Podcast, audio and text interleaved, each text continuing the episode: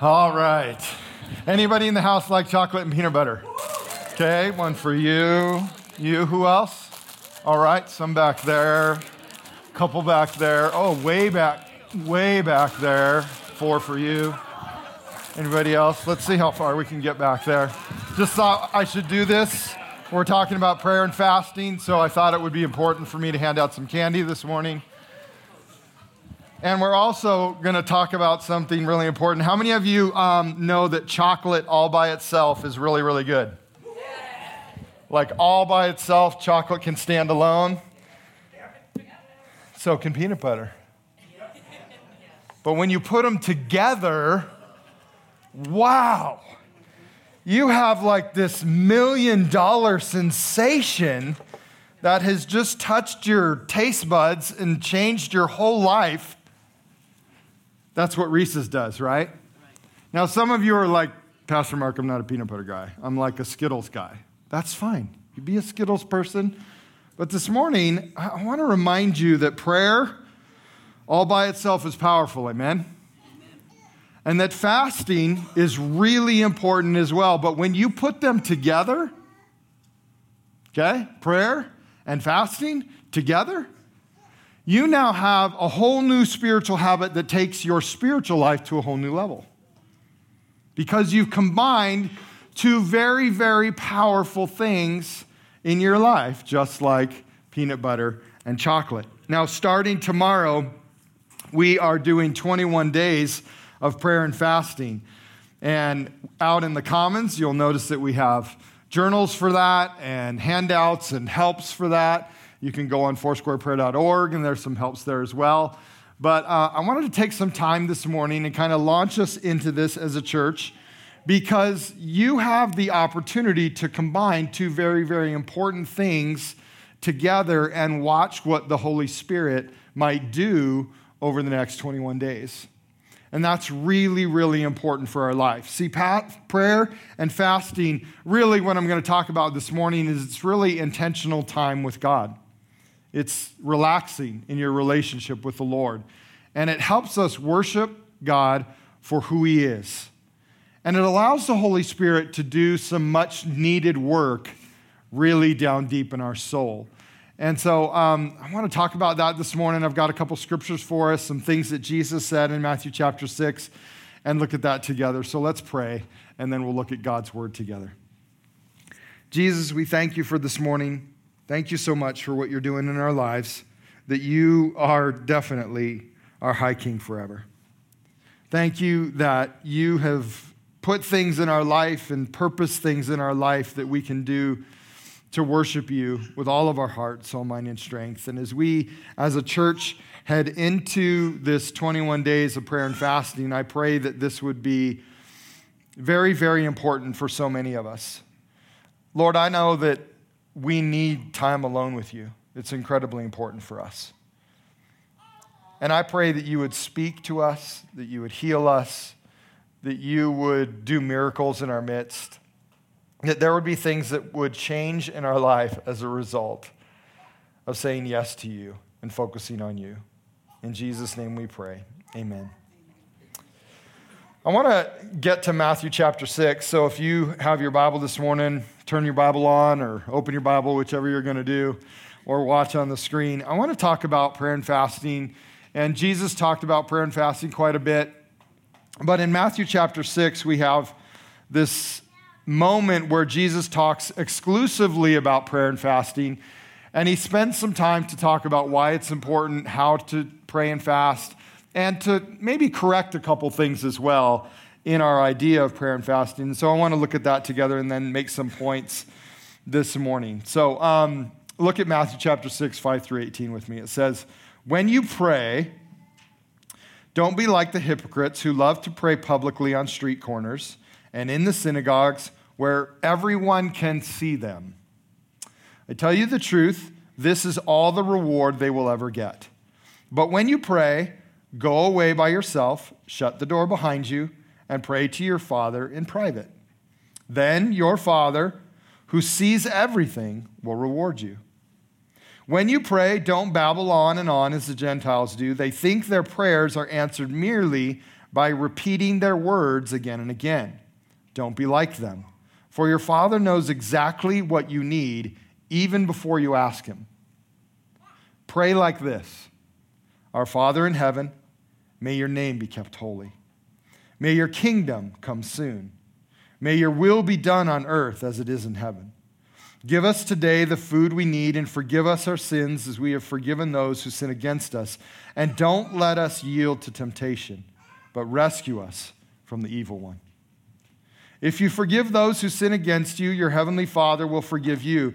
But if you refuse to forgive others, your Father will not forgive your sins.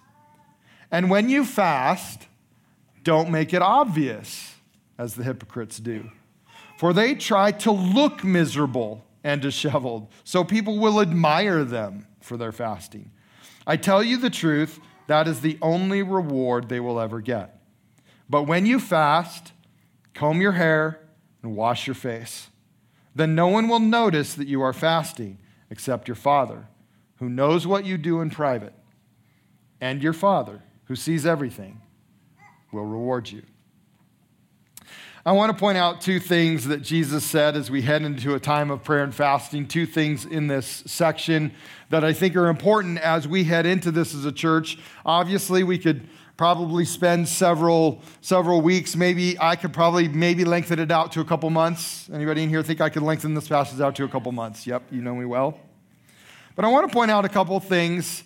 Um, and the first one is that prayer and fasting is not a religious display did you notice in this section that Jesus is um, countering this idea that the Jewish institution and the way that they had started to worship God and begun to worship God was to, at least for those that wanted people to think they were very religious, that they used prayer and fasting to make it a public display so that they would look good.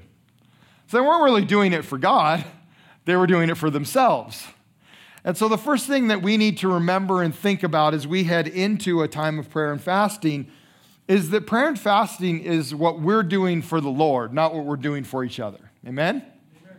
Now, it will have a community benefit for all of us as we all grow closer to Jesus together. But the point of prayer and fasting, we're not doing this for each other, we're doing it for Him. We're doing it to have a better relationship with Him. Now, this could be a challenge since we're all doing it together. And I want to encourage us to be careful not to let this become an external form of worship, but to continue to let it be an internal form of worship that changes us from the inside out, which is what Jesus was talking about. See, Jesus addressed two specific public acts that people were doing during his day to try to look spiritual, to try to look godly, and try, to try to make other people think that they've got everything all put together. The first was the way that they prayed. So when they went to pray to God, they would pray as often as they could out loud so that everybody could hear them. They'd pray on a street corner. They'd pray in the synagogue. They'd pray in the temple. They'd pray in the courts. They'd pray in the marketplace. They would pray in public, not with the intention to actually talk to God or to listen to God, but with the intention that people would see them praying out loud and maybe hear their great theological prayer and would say, Oh, wow, what a great Christian person. That, that guy or that gal must really be close to God because they know how to pray so well. Have you ever felt that way when you heard somebody pray out loud and then you said, I'm not praying out loud? right? Now, Jesus isn't saying that we shouldn't pray out loud. He's just saying that the act of going into public and thinking you have it all together and that you want everybody else to notice that for your own gain and for your own advantage is not what prayer is about. Prayer is about you and I talking to God.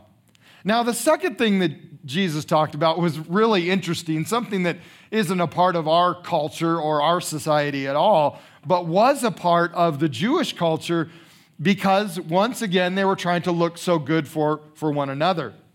And that was to purposefully disfigure your face. Now, we go the opposite direction in our society, don't we? Ladies, you're not purposely trying to disfigure your face, are you? You're trying to purposefully cover the disfigures on your face. right? That's what makeup's doing, right? You're not trying to make yourself look disfigured, but that's what they would do on purpose. Like, let's, let's, how can I make my face look more awful today? So that people think that I'm fasting and that I'm going without food and that I'm really suffering for God. This was happening. Now, it sounds ridiculous to us, but that's exactly what they were doing. And, and they probably actually weren't going without food at all. they would just go home and eat like they wanted to, but then when they went out into public, they would actually disfigure their face so that people would think they're fasting. Now, both, as you can see, are outward displays of worship, aren't they? They're not, they're purposefully done so people will think you are spiritual, but Jesus says, you're just fake. You're a hypocrite. That's not what following God is like. And if you know anything about God's word and you read through things, especially in the Old Testament, you'll discover something right away. God does not like fake. He doesn't like fake. He doesn't like us to be fake with him. In fact, Jesus says in this passage two times, right? When you're praying and you're fasting, don't forget, God knows your heart already. He knows what you need already. He knows what you're going to speak from your heart already. So don't be fake with him because he already knows what you need and he already knows what's going on in your heart. Jesus also talked about this several times in his ministry, in his life. Another one is a moment with a woman at a well in Samaria in John chapter 4. He mentions it in a little bit different way, but I wanted to show it to us again because it also has an important meaning for us as well. In John chapter 4, verse 21 to 24, Jesus um, is in the middle of the day talking with a woman that is uh, trying to get her life together and hasn't done a very good job. But Jesus, on purpose, as we find out later, has gone to meet her at this well in the middle of the day to reveal God to her and to reveal himself to her. And in verse 21, he says, Woman, believe me, a time is coming when you will worship the Father neither on this mountain nor in Jerusalem. You Samaritans worship what you do not know. We worship what we do know, for salvation is from the Jews. Yet a time is coming and has now come when the true worshipers will worship the Father in the Spirit and in truth, for they are the kind of worshipers the Father seeks. God is Spirit and his worshipers must worship in the Spirit and in truth. Jesus makes another important statement here that external worship at the temple is not what God is always looking for. Now, you'll remember there was a temple in Israel, in Jerusalem, and there was also a temple in Samaria. Now, if you don't know, the Jews and the Samaritans were always angry at each other. There was a racial divide there. The Samaritans um, were half Jewish. They were, weren't 100% Jewish. They were half Jewish, so the Jewish people didn't like them, and the Samaritan people didn't like the Jewish people not liking them. I don't know if you've ever experienced that, but have you, have you ever experienced somebody not liking you and you didn't like that they didn't like you? That's how it was at. This is a, this is a racial thing. There was a racial divide here, and there was hatred that would always go on. In fact, if you were a really good Jewish person and you needed to travel north in Israel, you would actually go out of your way about 50 miles because Samaria was north of Jerusalem. You'd actually go out of your way about 50 miles to go all the way around Samaria to go up north because you hated them so much you wouldn't even go through their state or their county. This is a big deal. And Jesus says this Hey, I want you to know there's coming a time when the temple that the Jewish people worship at in Jerusalem won't mean anything. And there's a time that the temple that you worship at in Samaria, it won't mean anything either. Now, Jesus is referring to what you and I know of now as the cross and the resurrection. He's referring to this moment where Jesus will do some radical things for our life and for our worship through the cross and the resurrection. See, worship would reside in the heart of a person now as they connect with God through the Spirit, and they'll worship in a truthful way, not in a fake public posture. What Jesus is really saying is that personal worship will become powerful in every person. because God wants a personal relationship with us, not a fake expression of worship so that we look good for others. Now, Jesus used a word for this idea of fake worship, fake prayer, fake fasting in Matthew chapter 6, verse 5. We all know it, it's the word hypocrisy. Now, at its root, hypocrisy is really lying. That's what it is. At its root, hypocrisy is lying. It's lying to the people around you, it's lying to yourself, and it's lying to God. It's lying about who you really are on the inside because all of your worship is just kind of fake on the outside, but you're not really giving God your heart. You're not giving him your thoughts and your mind. You're not giving him your soul.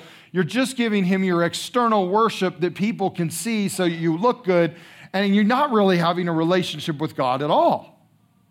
Jesus said, We worship the Lord our God with all our heart, all our soul, all our mind, and all our strength. Now, here's what's interesting our heart, our soul, and our mind are all what?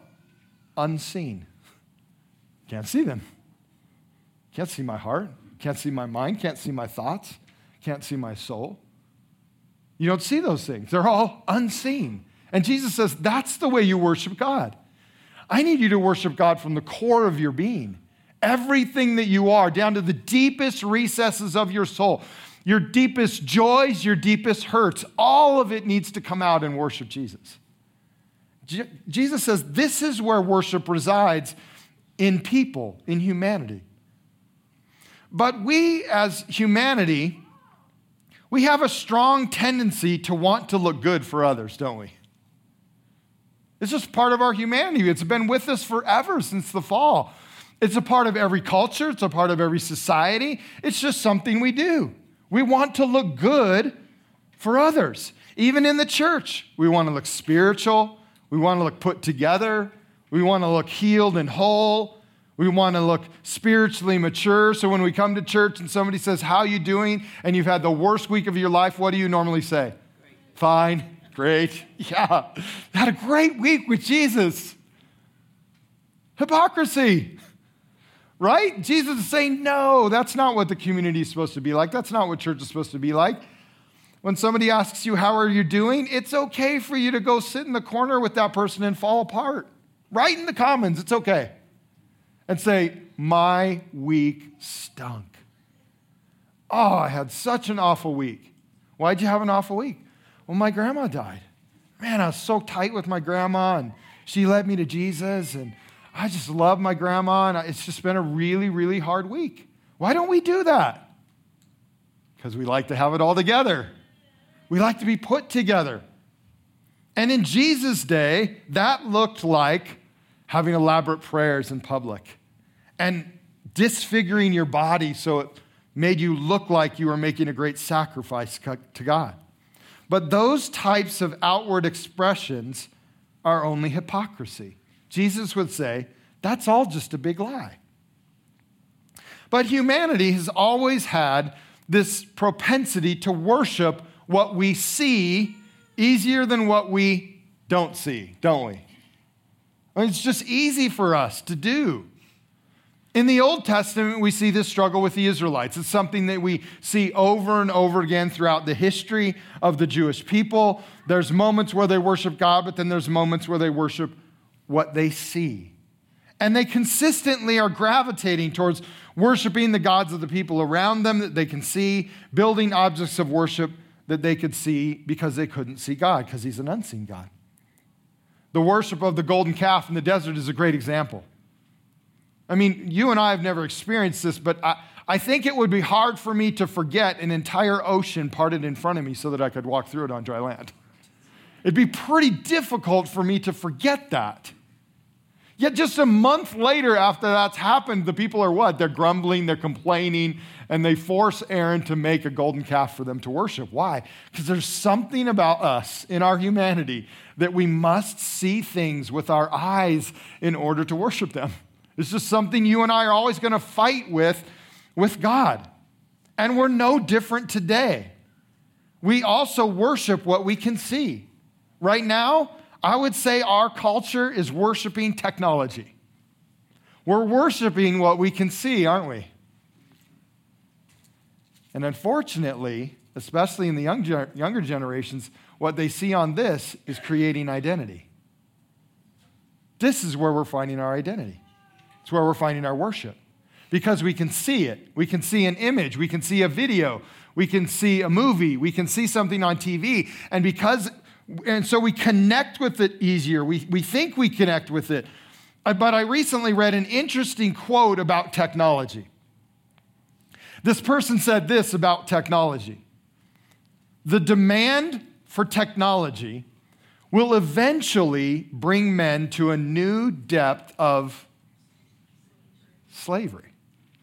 Anybody think that might be where we're at right now? If you're a parent, take away your kid's phone and find out if they're a slave to it.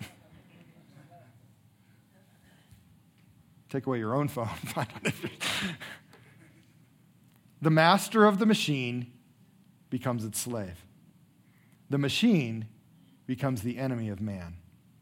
The liberation of man through technology leads only to man's self destruction and ultimately to complete godliness. Godlessness. Now, interesting, the person who said this was Dietrich Bonhoeffer in a German prison in 1941. Because he was one of the very few pastors that would stand up against Hitler's technology. I don't think he even understood or knew in the time, except through the power of the Holy Spirit, the prophetic thing that he just uttered. That we worship what we can see. And so we have to be careful of that because technology is something that we can see very easily, and it's great for our eye.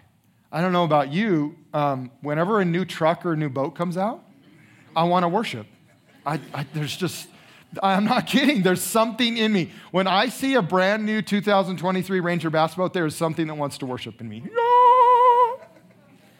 it's just there. Let's not lie about it. It's there. So it's something I have to watch in me, isn't it? It's something I have to say, no, I'm gonna, I need to suppress that because I need to make Jesus number one, not Ranger bass boats. And so all of us have it. You, you have it in your degree, whatever you like. Some of you this afternoon, admit it. You are hoping the Seahawks win today. It's something you're worshiping because you're hoping that they make it to the playoffs. We already have, just saying. but this is what we do. And we have to be careful that our, the things that we see don't become our worship. Now, we even do this in the church. We even do this in the church. Sometimes we have an altar or a piece of furniture that we put in the room and we say, that has to be there all the time. If I don't see that piece of furniture when I come into the church, uh, it, it, I, my worship may just be really hard. If we rearrange the, the chairs next Sunday and you walked in here, what would you probably say when you walked in the room? Oh, I don't know if the Holy Spirit can come in here now. Whoa, what's going on? You mean I got to, I, have to tell you, I'm so proud of Paul and Clara Sue. Did you notice that Paul and Claire Sue have flipped the room? They're sitting up front instead of in the back. This is miraculous. Some of you think your name's on your seat. Like, will God really show up if I don't get to sit in that seat over there? We do that, don't we? We just have these things in us that we want to see things. We want it to be a certain way. And, and we think that if we do church that way, that God will be here. And Jesus is trying to break all that down in Matthew chapter 6 and in John chapter 4. And he's trying to say, I need you to have a new frame of mind about worship. That worship is not, not about what you're doing and it's not about where you're worshiping, it's about who you're worshiping. See, prayer and fasting has the potential to become an act of public display, but we have to make sure it doesn't. Each of us will need to guard our hearts and our minds from the hypocrisy that could creep in and keep our minds fixed on Christ. So, as we move into a time of 21 days of prayer and fasting, let's, let's just check our hearts, okay? And let's say, Jesus, I want my motives to be pure before you. I want to worship you with all of my heart and all of my mind. And so, would you lead me in a way that helps me worship you best? Now, it's also important to check our hearts and motives because the second thing about prayer and fasting is that prayer and fasting is a personal moment you are having with the living God. Now, this is the second thing that I believe that Jesus is saying in this section that is incredibly important. There are, there are moments in Scripture, especially with Jesus, where Jesus is really trying to change the culture. And you can see it in a teaching or in something that he says. And in, in this moment in Matthew chapter 6 is one of those moments where Jesus is changing the thinking, he's changing the mindset about what prayer is, about what fasting is, and about how you and I connect with God. And for the Jewish people especially, he was trying to help them think a totally new way. Now, not all prayer is private, but most of it should be. There are moments where public prayer is very important. We see it all throughout the Old Testament. Jesus prayed in public to thank God for the food that he multiplied to feed 5,000. He prayed publicly on the cross. So I don't want us to think for a moment that Jesus is like downplaying public prayer. That's not what he's doing. But most of the time, what we see is Jesus getting away and having a private time with his Father. You'll notice several times throughout the Gospels that there are moments where the disciples feel like they've lost Jesus. Like, where is he? Where's he gone? He's totally gone. We can't find him. Where is he? And when he comes back, Jesus is like, I just needed a private moment with my Father. I just needed some time with him. So I got lost where you couldn't find me. Mothers, you ever feel like that with your kids? Like, could you stop following me around for a little bit? I just, I just need to go spend time with Jesus. See, most of the time, what Jesus is talking about is getting that prayer and fasting and our time with the Lord should be private. Now, this is a bold shift. It's, it's a very bold shift for the Jewish people because traditionally, among the Jewish people who follow the Old Testament well, most of the worship was done corporately in large settings. All of the people would come together in feasts, right? Four or five times a year thousands, hundreds of thousands of people all flocking to Jerusalem, singing the Psalms together up to the Temple Mount, this large procession of a public display of worship to the Holy God.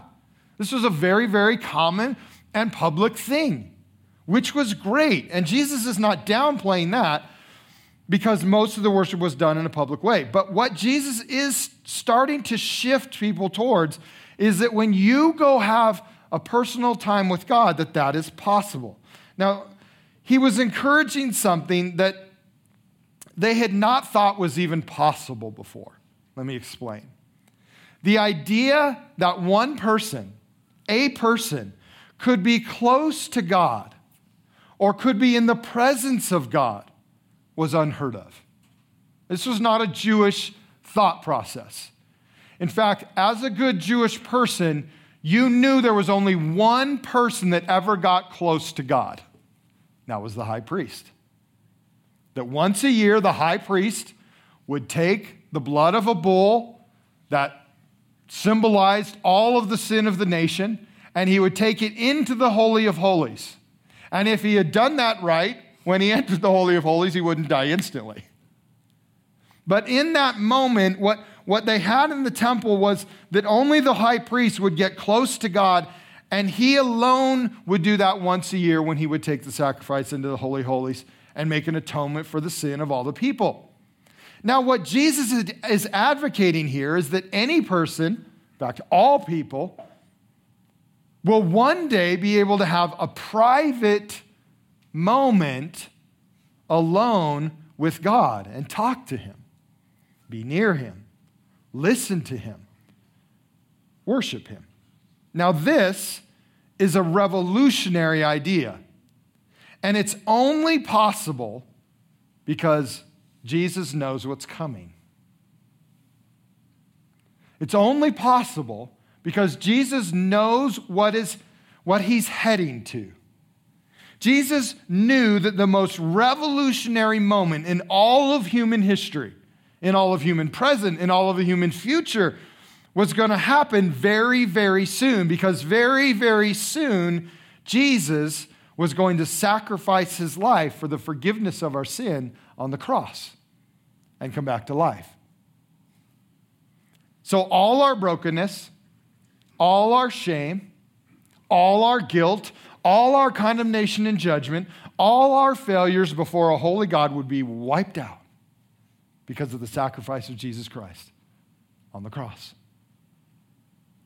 The second that Jesus died, everything changed for you and me. Everything physically and spiritually and mentally, psychologically, everything changed in mankind's life the moment that Jesus died on the cross and said, It is finished. Let me explain. In Matthew chapter 27, verse 50 to 51, there's a little, little thing that happened during Jesus' death that you and I should not gloss over. In Matthew 27, verse 50 to 51, it's recorded this When Jesus had cried out again in a loud voice, he gave up his spirit. At that moment, the curtain of the temple was torn in two from top to bottom. Now, follow me. The temple was this physical place of worship that the Israelite people had, it was their idea of worship. It's where God's presence resided and where anyone could go and worship God, but you had to stay out in the courtyard. You couldn't go into the Holy of Holies. In fact, there was this giant curtain that separated anybody from getting from out in the holy place into the Holy of Holies. You, you literally could not go in there. That, that giant curtain was separating God from man so that if you got too close to a holy and powerful God, you would just die instantly. This is like the fences that we put around electrical substations today. Have you ever seen them? Giant fence around electrical substation. We even put barbed wire on top. Why? Because we're not supposed to climb over that fence and get in the substation, because as soon as you get in there, that electricity will kill you instantly. And so it's really, really dangerous. This is what it was like to be in God's presence. So when Jesus died on the cross, that curtain that stopped mankind from being in God's private presence was torn in two, and this is the important part from top to bottom, not bottom to top. The priest didn't rip it, God ripped it. The moment Jesus died and his blood became the sacrifice for our sin, the curtain that stopped mankind from being in the presence of a holy God was torn in two. And the curtain that stopped us from being killed by the Almighty's presence was removed. Because Jesus' death and his payment for our sin makes it possible for you and I to now stand in the presence of a holy God in a private way and in a corporate way that was not possible before. It was torn from the top to the bottom. This is huge. God tore the curtain. Now, hear me closely. Because I want to say two things that are extremely important and, and they directly relate to the prayer and fasting that you and I are about to do for the next 21 days. The first one is this that God the Father sacrificed his Son so that you and I could have private moments in his presence. Did you hear me? God the Father sacrificed his Son so that you and I could have private moments with him. That's how much he loves you.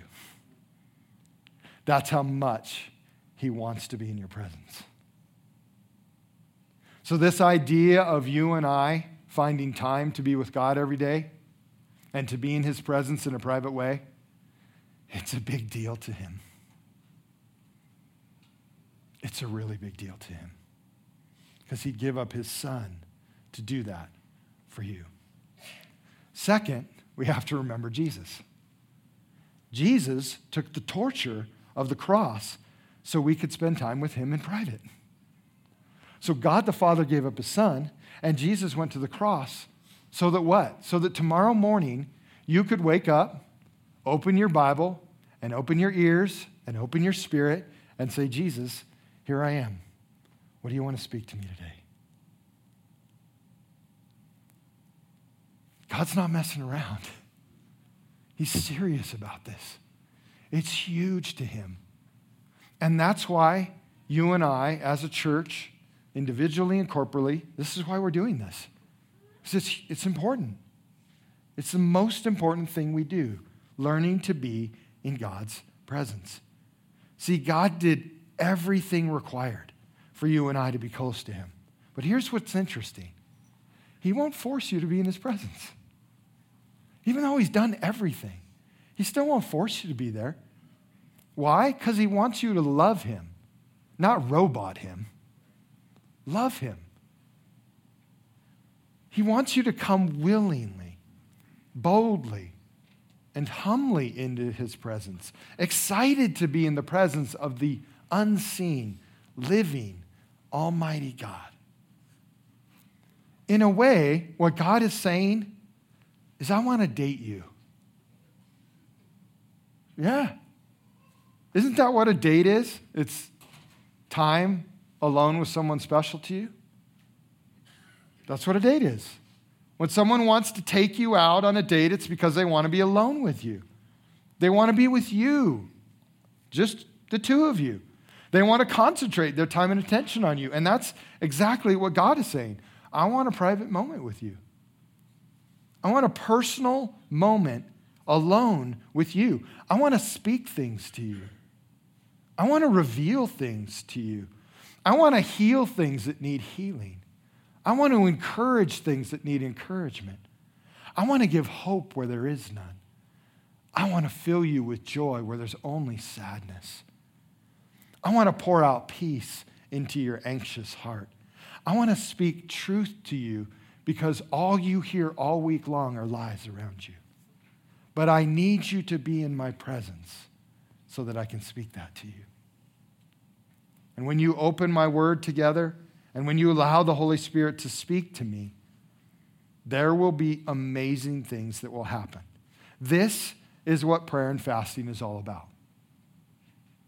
It's about personal time with God. Now, let me ask a couple questions as we kind of wind down. When and where are you going to have your private time with God during the next 21 days? When and where? What kind of person are you? Morning person, night person, midday person? When, when are you going to set aside some time for the Lord to just be with Him? And where? We also got to kind of figure out where so that we can find that place of least distraction. Because you might need to make a place to have a private time with the Lord where everything in your life is not just right in front of you. You may not have a place in your house or in your apartment. So you might need to make a space somewhere. Maybe it's in your car, maybe it's on a walk. Maybe it's in your garage with a heater. I don't know. You might need to do it on your lunch break in your car. All I'm asking you to do is think outside the box. Or get a big box and get in the box. I, I don't care. Just find that space and get in it, right? Second, what changes are you going to make for the next 21 days to accommodate a private time with Jesus? What changes are you going to make? It's going to be a sacrifice, but that's, that's the point. We're making a sacrifice to be with Jesus because we recognize the amazing sacrifice he made for us. Now, if you have kids, you're going to probably have to make changes more than the rest of us, right? Let's just be honest. If you have kids, you might have to wake up earlier, or you might have to not turn on the TV when they go to bed, um, or you might have to figure out to be a little bit more creative about your private time with the Lord. You might have to sleep in on the other side. You say, what's that, Pastor Mark? It means you go to bed early. Did you know you can do that? Like if you're like that person that's like, I got to get eight hours, but I always go to bed at 11. Well, then you're to have to go to bed at 10. Oh, but Pastor Mark, ESPN is on at 10. I, turn it off. Jesus is more important than ESPN. Third, What sacrifice will you make to remind yourself that your relationship with Jesus is more important than anything else in your life? This is what fasting is. Fasting is making a sacrifice. It's making a sacrifice to remind yourself that your relationship with Jesus is more important than anything else in your life. So, what do you really like? What do you really enjoy? Food, drink, social media, sports, sewing, painting? I, I don't know. What are the things that you really like? The point is, not that God wants you to give up something so that you like stop enjoying life for a while. That, that's not the point. But there is uh, a part of it that just says, I'm going to make a sacrifice for Jesus. I'm, I'm going to do something that I would not normally do. I am going to make a change in my life that's out of the norm and is going to cost me something to focus on Christ. And, and so, whatever that might be for you, like let's say it's social media, you're going you're going to turn off your phone. Well, that means that there are times where you're going to want to go to your phone. It's just the natural thing that you normally do. And that's your opportunity at that moment to go, you know what? My phone's not that important. Jesus is. And so, all throughout the day, we're all praying about different things, whatever it might be. When we want that thing, it's an opportunity to quickly pray, pray and say, you know what? I'm making a sacrifice for Jesus with that. I don't need that right now. I want to make Jesus number one. So, what do you enjoy? Gives you an opportunity to give that up. Because giving up something we really like for Jesus is a way for us to say that we really like Jesus. But the sacrifice, it's our choice. It's our way of saying to God, I really like you. I really enjoy you. I really love you. The cross was Jesus' sacrifice saying to us, I really love you. That was his sacrifice. Our sacrifice during the time of fasting is the same. And we need to remind ourselves that Jesus is more important than anything or anyone. So when we give something up, we get to say, Jesus, you're more important than anything. You're, you're more important than even this important thing in my life. And so I'm going to give it up for you. See, fasting is giving up something we enjoy or something we need to remind our heart, our soul, our spirit, our mind, and our body that Jesus is number one. See, prayer and fasting is a personal moment that you are having with the living God. Would you stand with me?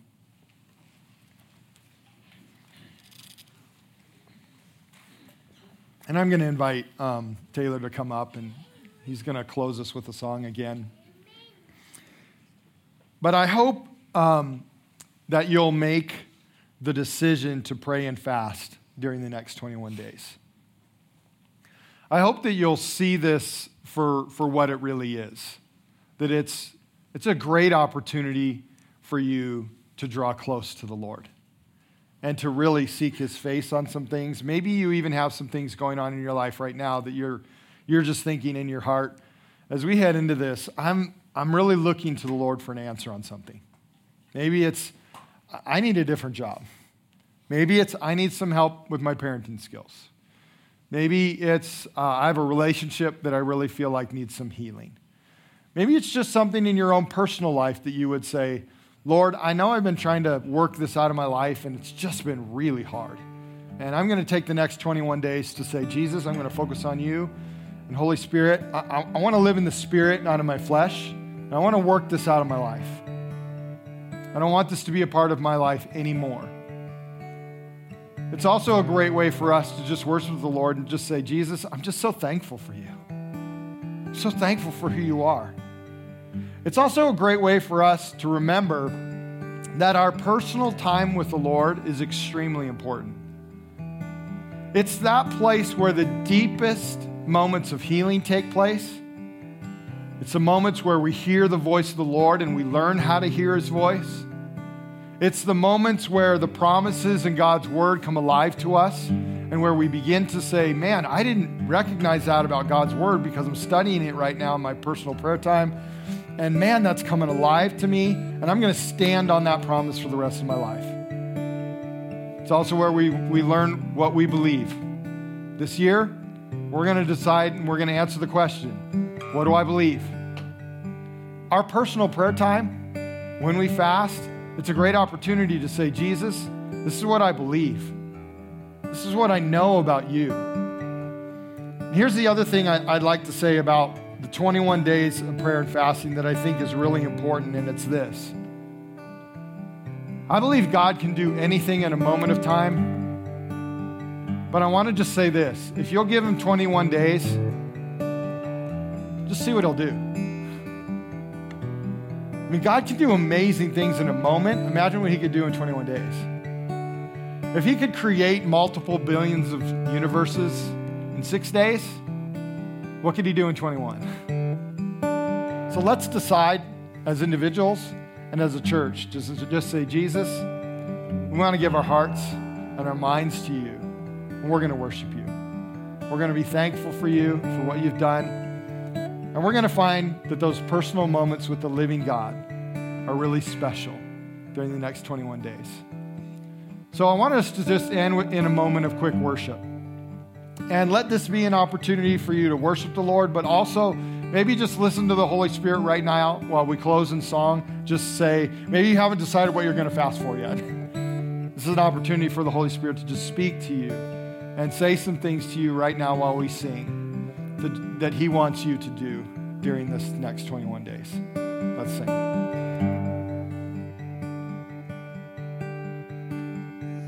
All my words fall short. I've got nothing new.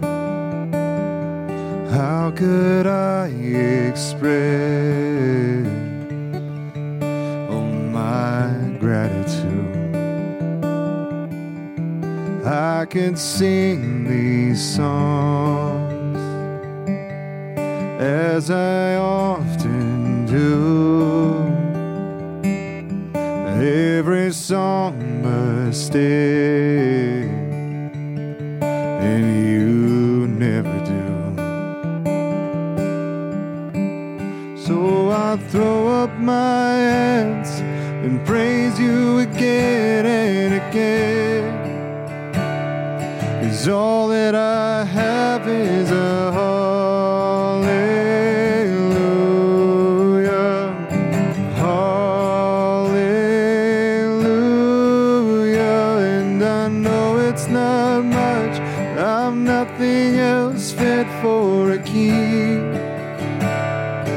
except for a heart singing hallelujah,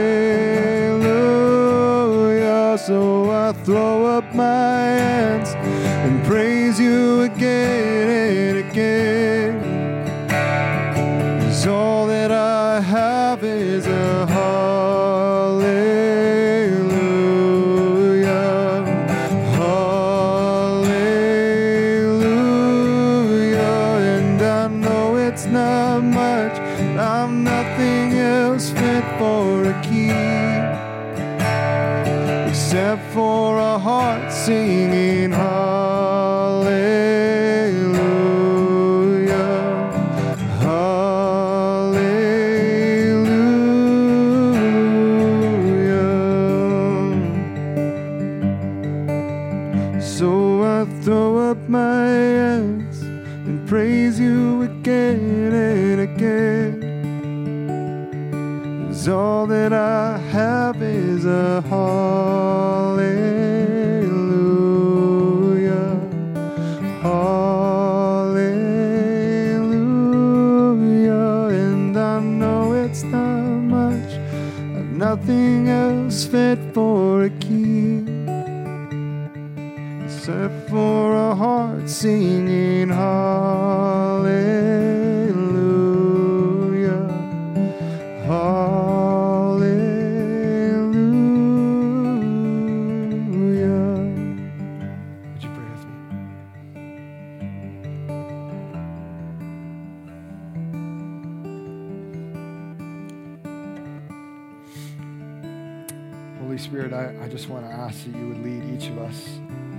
this next 21 days. We believe that there's nothing on this planet more important than being in the presence of the living God. Nothing we will ever see, nothing we will ever touch, nothing we will ever experience, nothing our bodies will ever get excited about more than being in your presence. So, Lord, I ask that there would be some really powerful moments that would happen for each of us over the next 21 days. And these powerful moments would happen in your presence because we need to recognize that it needs to not stop after 21 days. It needs to be a regular, daily part of our lives. And what an amazing thing that we can come into your presence boldly, willingly, excited excited to be with our best friend and our Savior and our King, God Almighty. This is no small thing that the God in the universe wants to meet with us. So, Jesus, help us to work this out. Holy Spirit, lead us. Help us to know what to fast for. Help us to know when and where to make a private moment with you and help us to stay diligent in it because it'll change our life forever. We give you thanks and praise, Jesus. In your name we pray. We all said, thanks for being here this morning. It was good to see you. Always remember, Jesus loves you very much. So do Kate and I. Also, uh, if you feel like you have something that you just want to pray about, um, we'll have some prayer people up here, so don't leave if you just feel like I need an extra moment just praying with somebody. Come on up. Love to have you pray. Have a great week.